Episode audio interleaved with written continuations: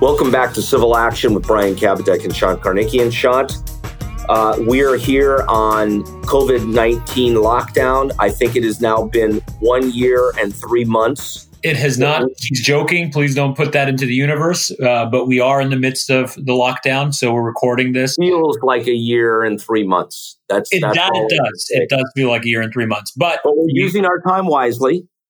Yeah, we hope we're keeping you entertained or keeping you company.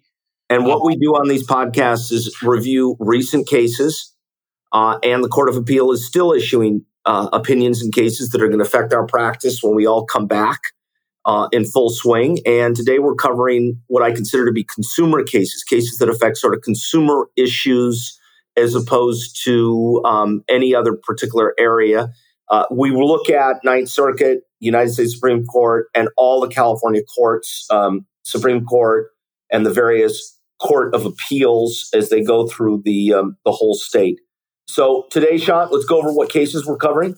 We got a very interesting set of cases today. The first one's a false advertising case that has to do with the word diet when it comes to sodas. Um, next, we're going to cover a case that has to do with the Fair Debt Collection Practices Act um, and the various definitions and what type of consumer and what, what means reasonable under those cases. Then we're going to look at a lemon law case and how to determine who a prevailing party is and when a party is entitled to fees after prevailing in a lemon law case. And lastly, we're going to look at a very interesting case that has to do with the Privacy Act and the ability of someone to record a conversation between two people. Remember, you can find us online. And where else can they find us, Sean? They could find us on social media platforms. Uh, just don't go outside your house to find us. You can find us online at kbklawyers.com.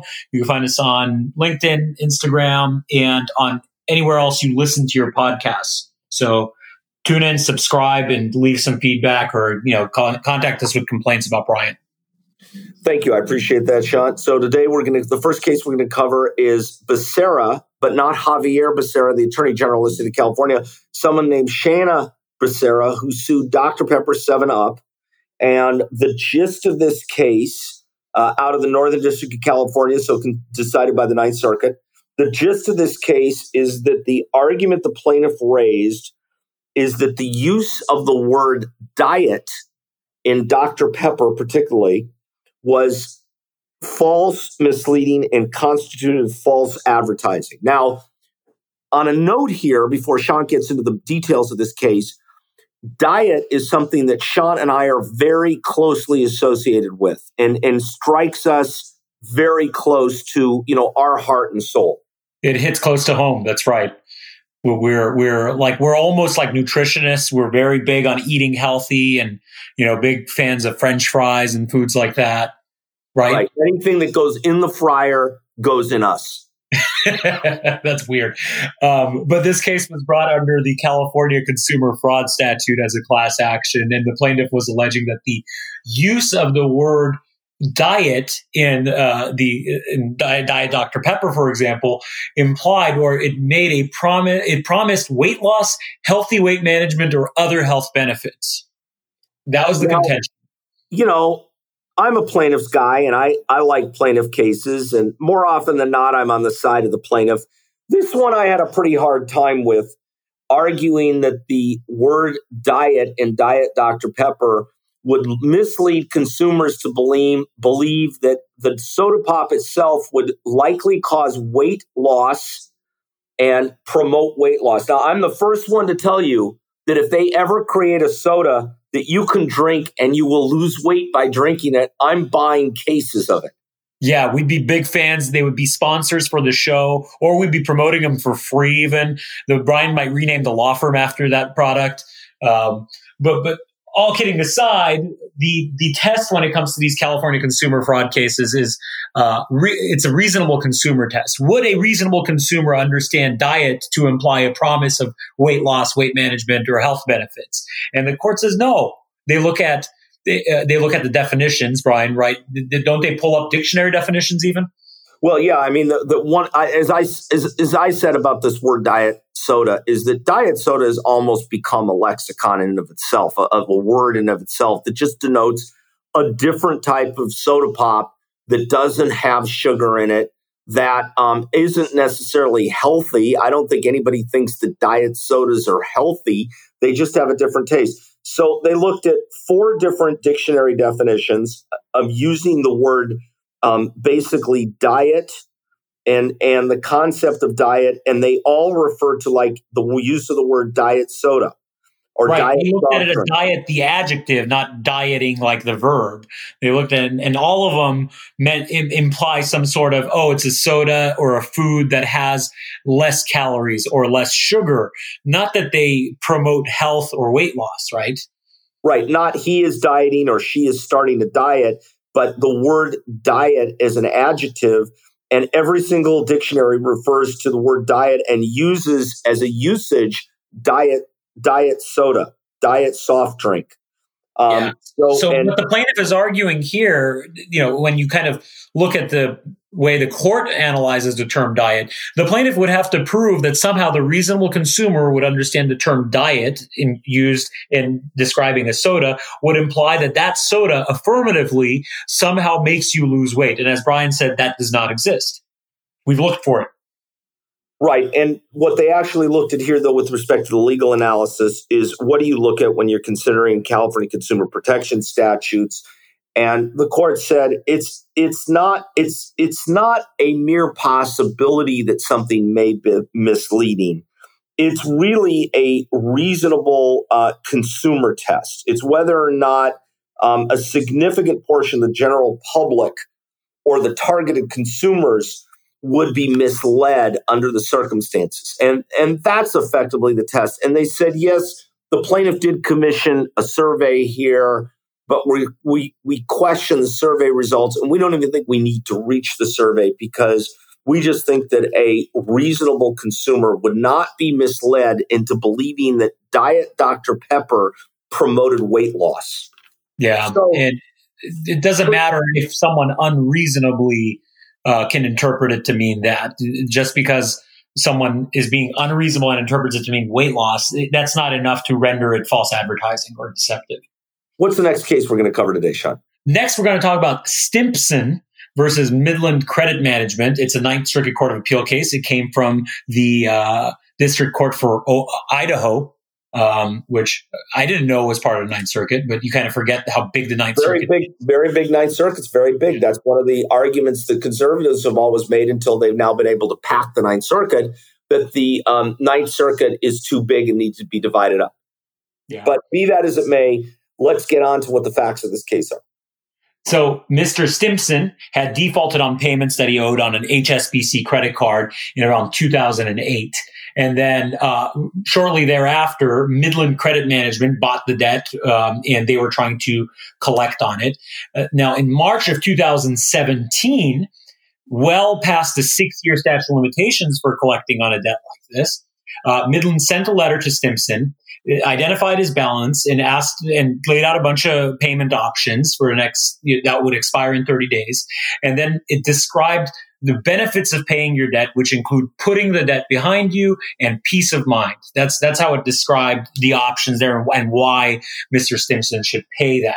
But um, it actually did more than that. The letter yeah. then went on to specifically say the law limits how long you can be sued on a debt and how long a debt can appear in your credit report. Due to the age of this debt, we're not going to sue you for it or report payment or non payment to a credit bureau. So the letter actually stated that.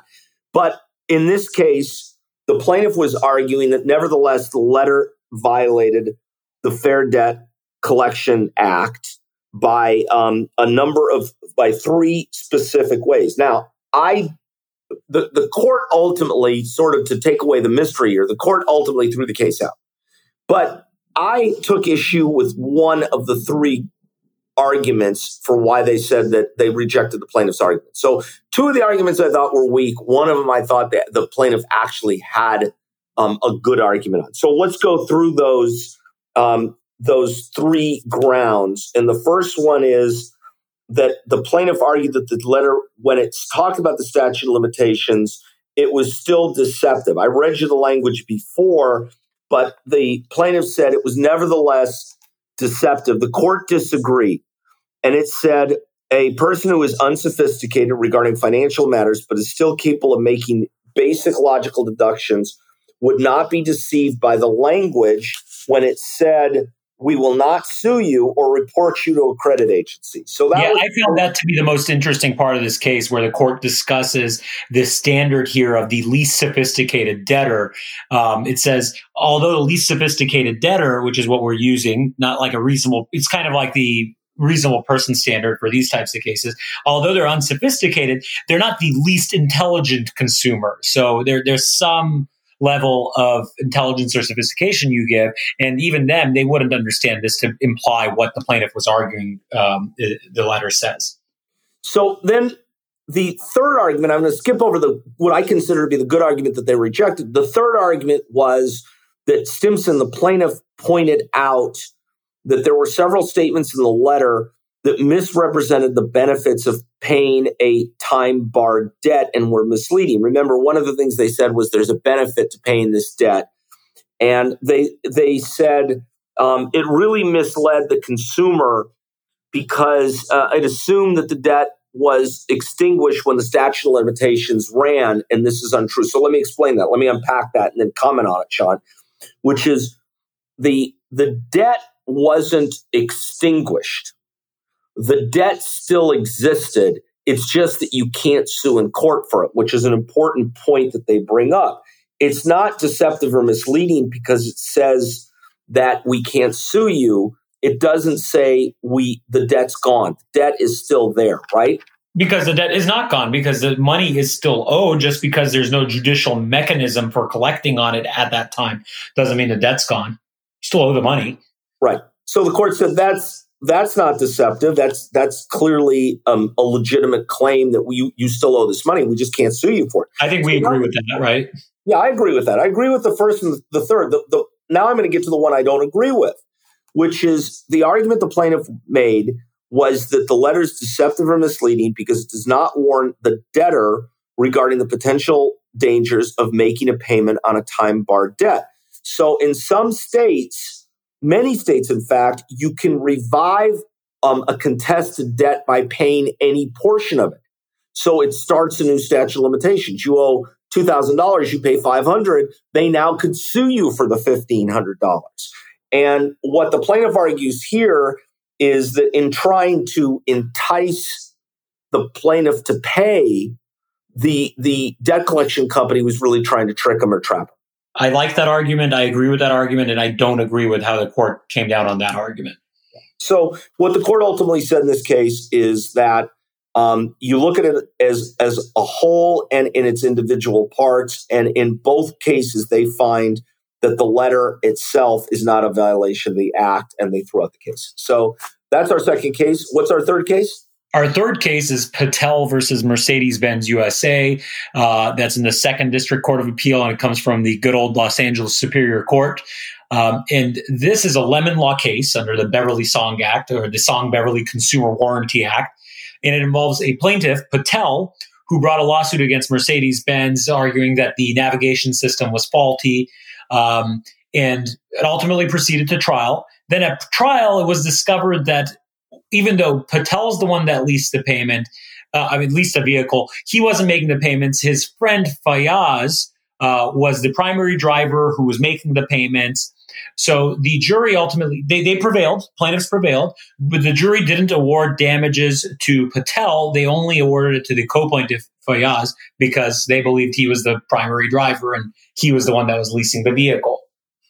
Right. Well, the first thing the jury did was make a specific finding that the vehicle was defective under the definition of the Song Beverly Consumer Warranty Act by saying that it had a defective part. So um, even though Patel never paid any money, he did prevail.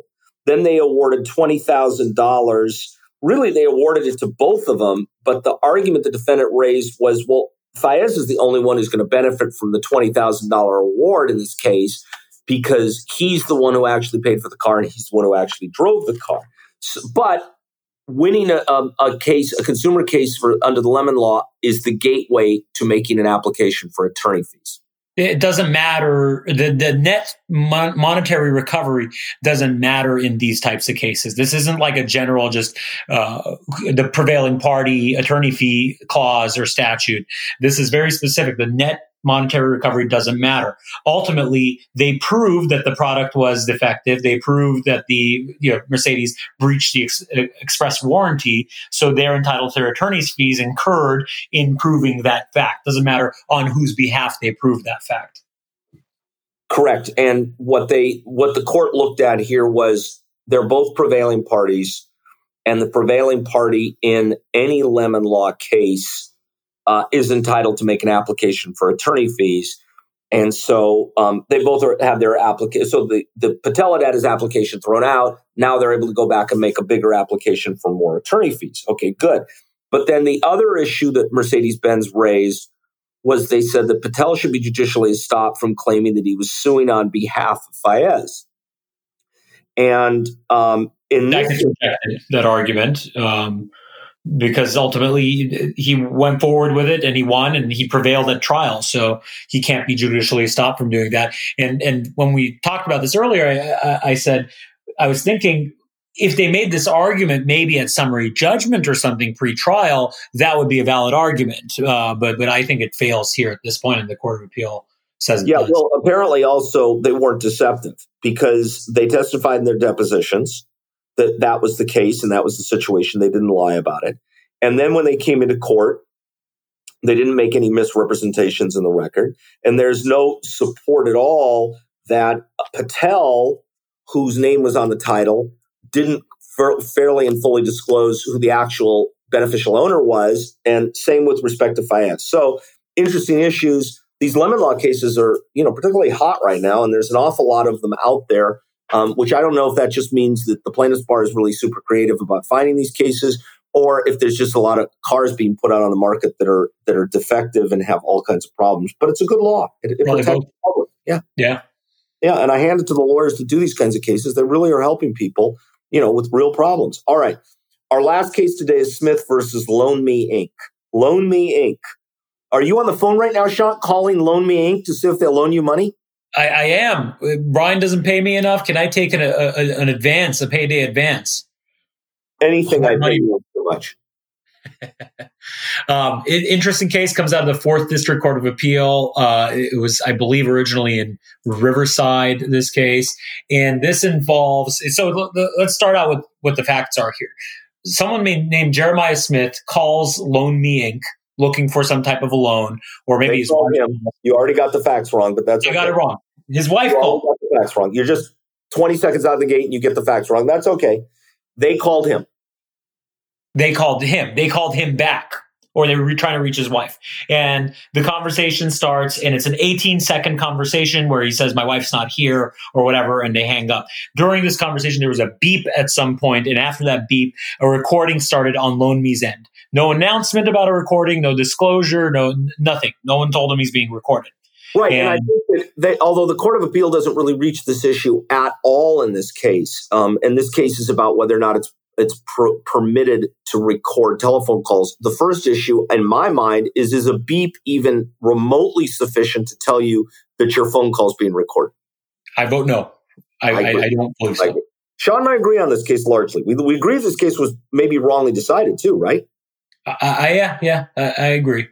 I mean, it, it has implications. So anyway, what, what, the the statute here that's kind of the, the, the focus of this is the California Privacy Act, um, which is actually a penal code statute. It's codified in section uh, 630 and, and going forward. 632.7 is the one that specifically doesn't allow for recording of a phone call without consent. Um, and the court does a very thorough analysis of the statute. Um, right. I and think, so that's where we really start with this, which is, you know, I've always grown up as a lawyer believing that it's improper to record, record telephone calls unless both parties consent to the recording of it. I've had situations, I'm sure as everybody has, where somebody says, Do you mind if I record this? Or there's a recording that says your phone call is being recorded. So the first thing the court looked at is they said this particular privacy act was enacted really in 1967 to prevent the people from being the people of the state of California from um, technological advances that would allow illegal recordings of their of their phone calls.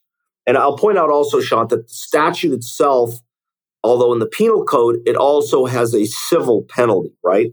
Yes, it does. It allows for a civil uh, private right of action. So, um, in fact, that was the specific intent of the legislature was provide for that. So then, uh, what happened in 1967 was this statute was basically um, created to include the private right of action. In 1985, it was expanded to include cellular telephones, and then in 1990, it was expanded to include cordless and cellular telephones.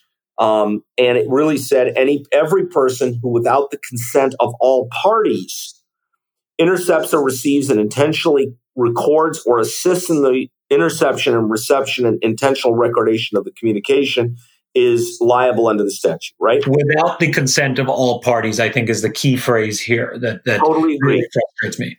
Without the consent of all parties. That to me is the key provision here.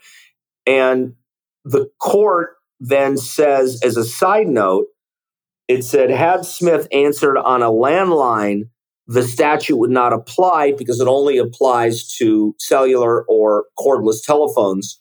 And I don't know if any of our listeners even use a landline anymore. No, I mean maybe, maybe in the office or something, but but yeah, it, it's it's weird that that delineation is there and how is that how does that help anyone because the majority of consumers i would say are probably on cell phones now so i don't know how this protects the public if that's how my 93 year old mother uses a cordless telephone. Right. So i don't know if that's particularly relevant to our analysis here but i thought that was interesting. And then we get into the concept of who this applies to who the statute's supposed to be applied to. And the court here ultimately you know says th- this applies to somebody else that's eavesdropping. It doesn't apply to the parties to the call because by just being on the call, they do this weird analysis and they say that by being on the call, you're consenting because all of the parties, since you're on the call, you can't possibly be eavesdropping. Um, I mean, I, I, can't find a way to reconcile that with the language that says a person who intentionally and without the consent of all parties records the call is violating the statute. Well, they look at they look at the legislator legislative intent, and the first thing they say is it's clear and ambiguous. We don't need to look at it, but we're going to look at it anyways. And then they say the legislature's sole concern was eavesdroppers. That's what they said it was. It was eavesdroppers, people listening in. But then why did they say without the consent of all parties? That doesn't make any sense to me. Yeah. I mean, it's inconsistent with its own with the stat. The the the, fine, the ruling is inconsistent with this the language in the statute and the statutory intent. Um, and but they ultimately keep going back to that that this needs to apply or this does apply only to third parties or eavesdroppers that don't have permission. Yeah, I don't get it at all. I disagree with this. And what I really wonder about this is is this decision trying to upturn the rule we've had in California about both parties consenting to the recordation of a telephone call I don't know. And it, it, if it is, I hope the Supreme Court takes a look at it, um, or at least depublishes this decision because it just seems bizarre to me. I don't think this is what the law was intended to protect. I think that the concept now that one side can record the other without their permission, which is what this seems to imply, would be a substantial um, uh, turn away from from what I've known the law to be my entire legal career about recording telephone calls. I mean, this this a case like this goes to kind of uh, underscore how far behind the law is uh, from where technology is. We don't have clarity as to whether or not a party and a phone call can record the other party and whether one has to be on a landline versus a cell phone versus a cordless phone. How are we supposed to, how is the law supposed to now keep up with, uh, you know, being monitored and tracked online and cookies being placed on your browser when you're on the internet? Right. You know, we, we've struggled with this before. We, we, right. We've had cases like this. This state has the most advanced privacy laws in the United States. And to think that this decision is saying, well, we have all these privacy laws over here, but somebody recording a telephone call that they're on, not an eavesdropper, is okay, is bizarre to me. I, there's something wrong here. So either the court, the Supreme Court needs to look at this or depublish it, like I said, or the legislature needs to look at this because this is a potentially really bad decision.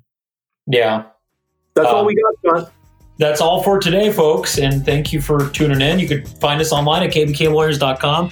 We have a bunch of other podcasts we've done, so you can go back and listen to them. And if you like hearing us ramble on and, and, and keep you company in these lonely times while you're isolated, please go ahead and do that and get in touch with us. If you have any interesting issues you want to talk about or you want covered on the show or have other ideas, we'd love to hear it. But thank you for doing that. Yeah, reach out to our firm. Let us know if there's anything that we can do for you, any questions we can answer in these times. KBKLawyers.com. It's Brian Kabateck, Sean Karnikian. That's it. Thanks.